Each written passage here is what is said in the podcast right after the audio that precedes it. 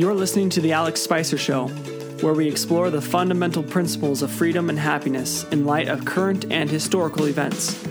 By exploring these principles, I hope to enlighten and inspire you to make the difference our nation needs to get through the troubled waters of today and tomorrow.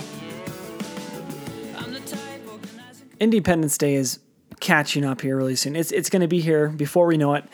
And I was thinking, you know, I should do some episodes that are a little bit more relevant to that's that holiday. This I love Independence Day. It's one of my favorite holidays.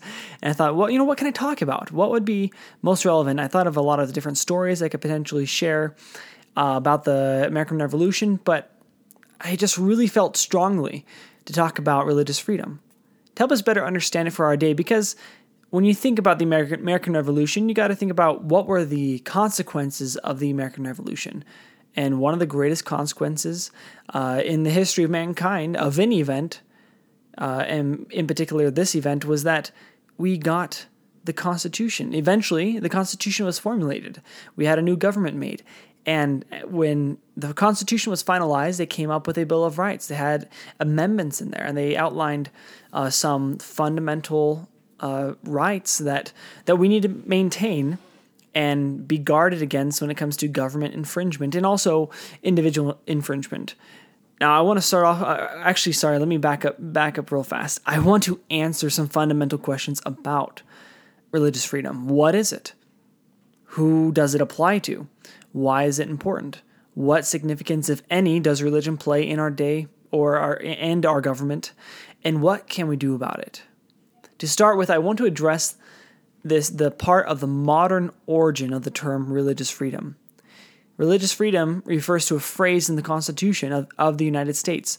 The First Amendment of the Bill of Rights, it states, Congress shall make no law respecting the establishment of religion, or prohibiting the free exercise thereof. And then it goes on, or abridging the freedom of speech, or of the press, or of the right of the people to peaceably assemble and to petition the government for a redress of grievances. I like many other I like many other Americans from all backgrounds believe that the Constitution is truly divinely inspired. And we can be assured that there is indeed very special significance in the fact that the very first right outlined in the Bill of Rights is the freedom of religion. So, now the first question what is religious freedom? One article states, quote, religious freedom is more than just the freedom to believe what you want.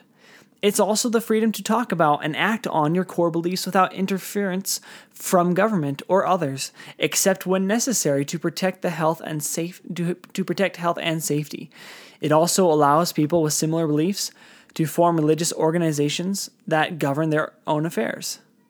End quote. So simply put, if I'm going to re- restate that in how I would say it, re- religious freedom is the right to believe and live and act on your beliefs without fear of discrimination or harm. It means that you may live according to your conscience. That's the most basic way of putting it. It's important to note that uh, to note or, or try to distinguish where this right begins and where it ends. Now, it begins with God, or as Thomas Jefferson put it, it is an inalienable right, meaning God gave it to us, and governments have no right to take it away. Where this right ends, though, is when someone acts on their belief, which leads them to hurt the property or the health or the safety of others, infringes on other people's rights to life, liberty, and happiness. Now, that is why there are some types or portions of religions in the world that are incompatible with freedom. And the notion that all men and women are created, uh, sorry, let me back up. I'm, I'm saying this a little bit uh, incorrectly.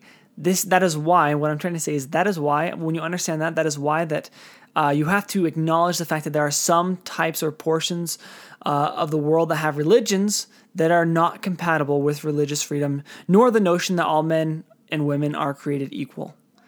But luckily, most religions and their doctrines do not harm or violate others' rights. But with society uh, value, valuing feelings more than freedom, when some feel hurt by a, by a religion, a common response today is to lash out or even involve the government to take action, which is actually a violation of rights and sets a very dangerous precedent. So that brings me to the next question to whom does this apply? Now, many often mistake this right as merely applicable to those who are religious, and therefore it has little relevance to them. And that's, there's nothing could be further from the truth, because this that that sort of thinking leads to the assumption that it is then just a special privilege. The free, freedom of religion is a special privilege granted only to the religious to use as the right to discriminate. And that phrase, the right to discriminate, that's actually pulled from uh, from a report from the Obama administration about peaceful coexistence uh, on September 7th, 2016. That was what the government was saying religious freedom was. And that, that just shows you how scary the government was uh, acting the, at that time towards religious freedom, saying that it was merely the right to discriminate. And I can understand why people uh, were, were thinking that way because they don't truly understand religious freedom. They believe it is just a special privilege granted to those who are only religious. But that's not true religious freedom applies to all because it is about conscience, or in other words, it is about agency. Now, what is agency? Agency is the the right, the, the freedom to choose for yourself.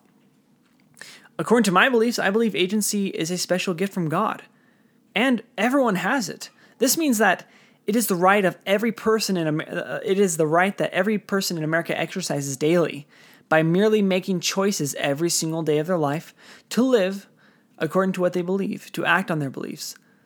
And this right does not go away if they believe something contrary to God's commandments. If I think people are acting immorally and that's and they're doing things that are against God's commandments, that does not mean that that they do not have the right to continue to live, to have this agency to act according to their choosing. If someone doesn't believe in God or doesn't worship him or maybe their god is science, that is their right and should be of equal validity in respect to protection under law and security.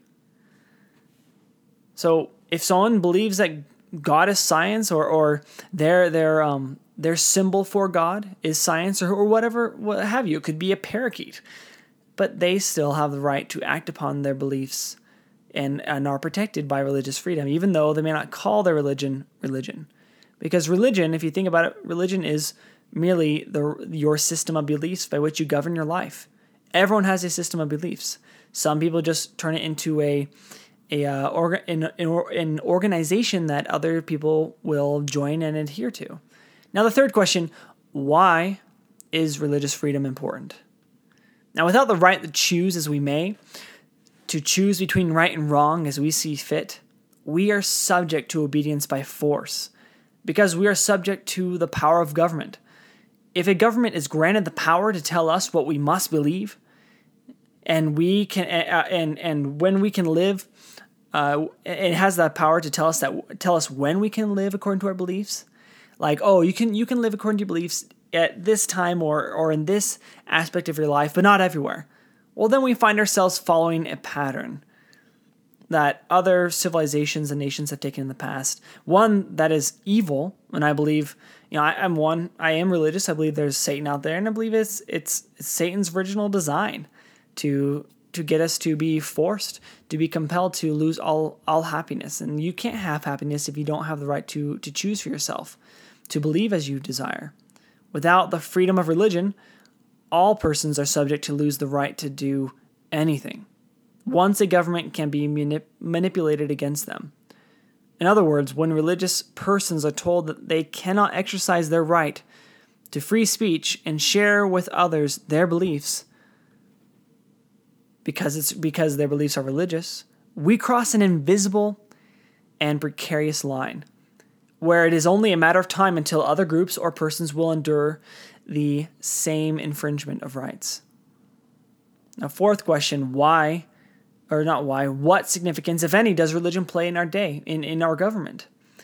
Religion is very important when it comes to our public policy because uh, it is important when it comes to our public policy because it establishes a basis, a foundation for moral principles, actions, and applications. This foundation, when based on truth, ensures a government and laws that encompass the rights of all individuals uh, former Supreme Court Justice and now religious leader of the Church of Jesus Christ of Latter-day Saints named Dallin H. Oaks. He once said this, and I and I love this. It's actually a long quote, so bear with me. Um, he says, fundamental to the role of religion in public policy is this most important question Are there moral absolutes? I cannot think of anything more important than for each of you to build a firm personal testimony or belief that there are in this life some absolutes, things that never change regardless of time, place, or circumstances. They are eternal truths, eternal principles, and as Paul tells us, they are and will be the same yesterday, today, and forever. End quote. Many differences of opinion over the role of religion in public life those simply mirror a difference of opinion over whether there are actual moral absolutes. This is the underlying difference. Uh, sorry, but this underlying difference is rarely made is, is rarely made explicit. One of the consequences of shifting from moral absolutes to moral relativism in public policy is that this produces a corresponding shift of emphasis from, res- from responsibilities to rights. Responsibilities originate in moral absolutes. In contrast, though, rights, uh, in contrast, rights find their origin in legal principles which are easily ma- manipulated by moral relativism. So let me say that just one more time because that's really important. Responsibilities originate in moral absolutes, but in contrast, rights find their origin in legal principles which are easily manipulated by moral relativism. Why? Well, it's because law the laws of the people, as Abraham Lincoln once said, the laws of the people is determined by the morality of the people. And once you have moral relativism, once the morality of the people can be changed, the right the the laws get changed, and then what is legally defined as a right can be changed. So, so let me just continue. Some moral absolutes or convictions, they must be at the foundation of any system of law, such as the belief that it is wrong to murder, which is why we legislate punishments for murder. Society continually legislates morality. That's just a fact. The only question is whose morality in what legislation? Uh, Dallin H. Oaks goes on to explain how the popular attitude towards religious values seems to seems to say, quote, religious preaching is okay so long as it has no practical impact on the listener's day to day behavior, especially any behavior that has anything to do with political activity or public policy. As we know, the idea that there is an absolute right and wrong comes from religion, and the absolute values that have influenced law and public policy are most commonly rooted in religion. End of quote. Religion is invaluable in our country, especially in the political process, because it keeps us from straying into the gray of moral relativism, which is a place where evil, where Satan, likes to play because it enables him to inspire others to assert incorrect behavior and oppress people by degrees. Additionally, religion allows us to establish a true sense of fairness, a commitment to defend all individuals' rights because of religious because of religion's inherent nature regarding conscience and acting on it. Religion also plays a vital role in teaching the general people how to act civilly and decently towards one another. Just as Jesus, the Jesus of the New Testament that we all read about, he teaches us forgiveness and love. And it is without question that our country today could use a lot more uh, forgiving and a lot more love. It's not a coincidence that the events of indecency and acts of hatred, discrimination, and the and an overwhelming culture of intolerance is growing just as religious influence is being pushed out the door. That's not a coincidence at all. So what can we do about it? That's the last question. What can we do about it? What without a doubt religious freedom must be defended and it is under attack both under attack both culturally and politically. We should especially recognize this, this attack when you realize that we are encouraged or even legally bound to enjoy uh, religious expression only in our homes and church houses, but not in public or even at work. It is imperative that we do as many religious uh, leaders have been urging us to do, and that is get involved.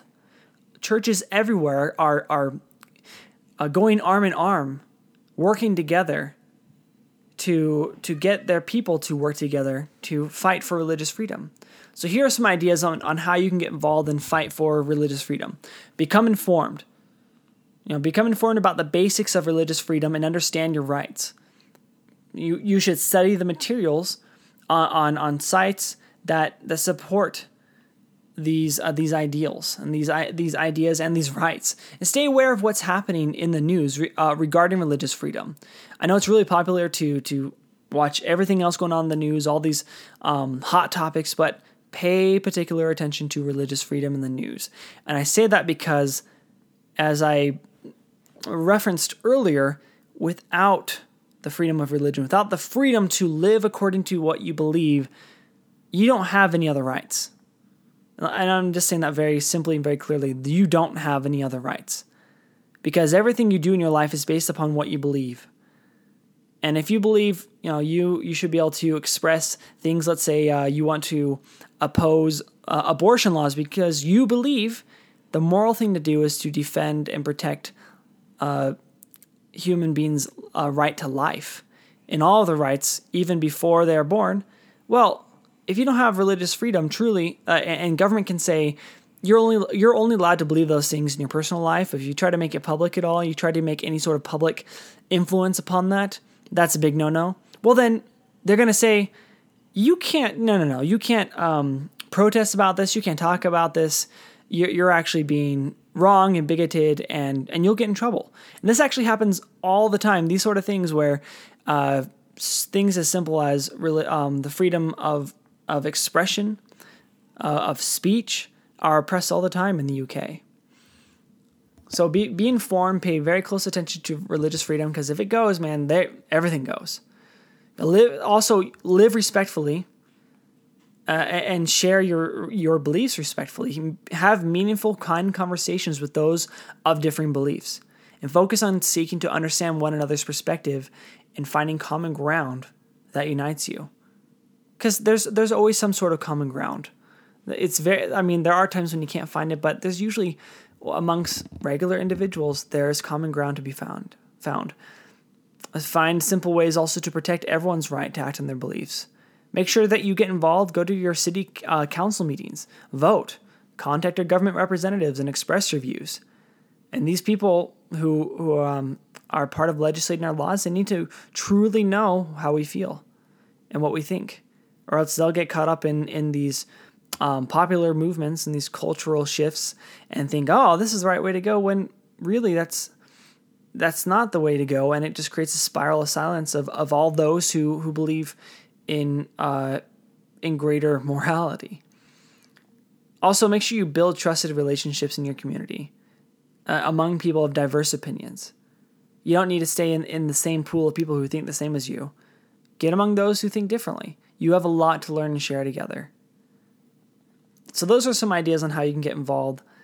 And I hope that this has been of benefit and value to you. There's so much we can learn and we should act upon understanding religious freedom and how it's important. There, there's so much more I could say, but I'm going to keep it this simple. Uh, and I, I want to thank you so much. If you're listening to this right now, thank you. I really appreciate you listening to this. I really appreciate you being a part of this. And if you liked what you heard, please hit like, leave me a good review, subscribe, do what you can because a lot more people need to hear this. I believe it. And I wouldn't be doing this if I didn't think it was important. And if you find value in any of this, share it with other people because the more people that can understand these principles, the brighter our future will be. Thank you for listening and live free until next time.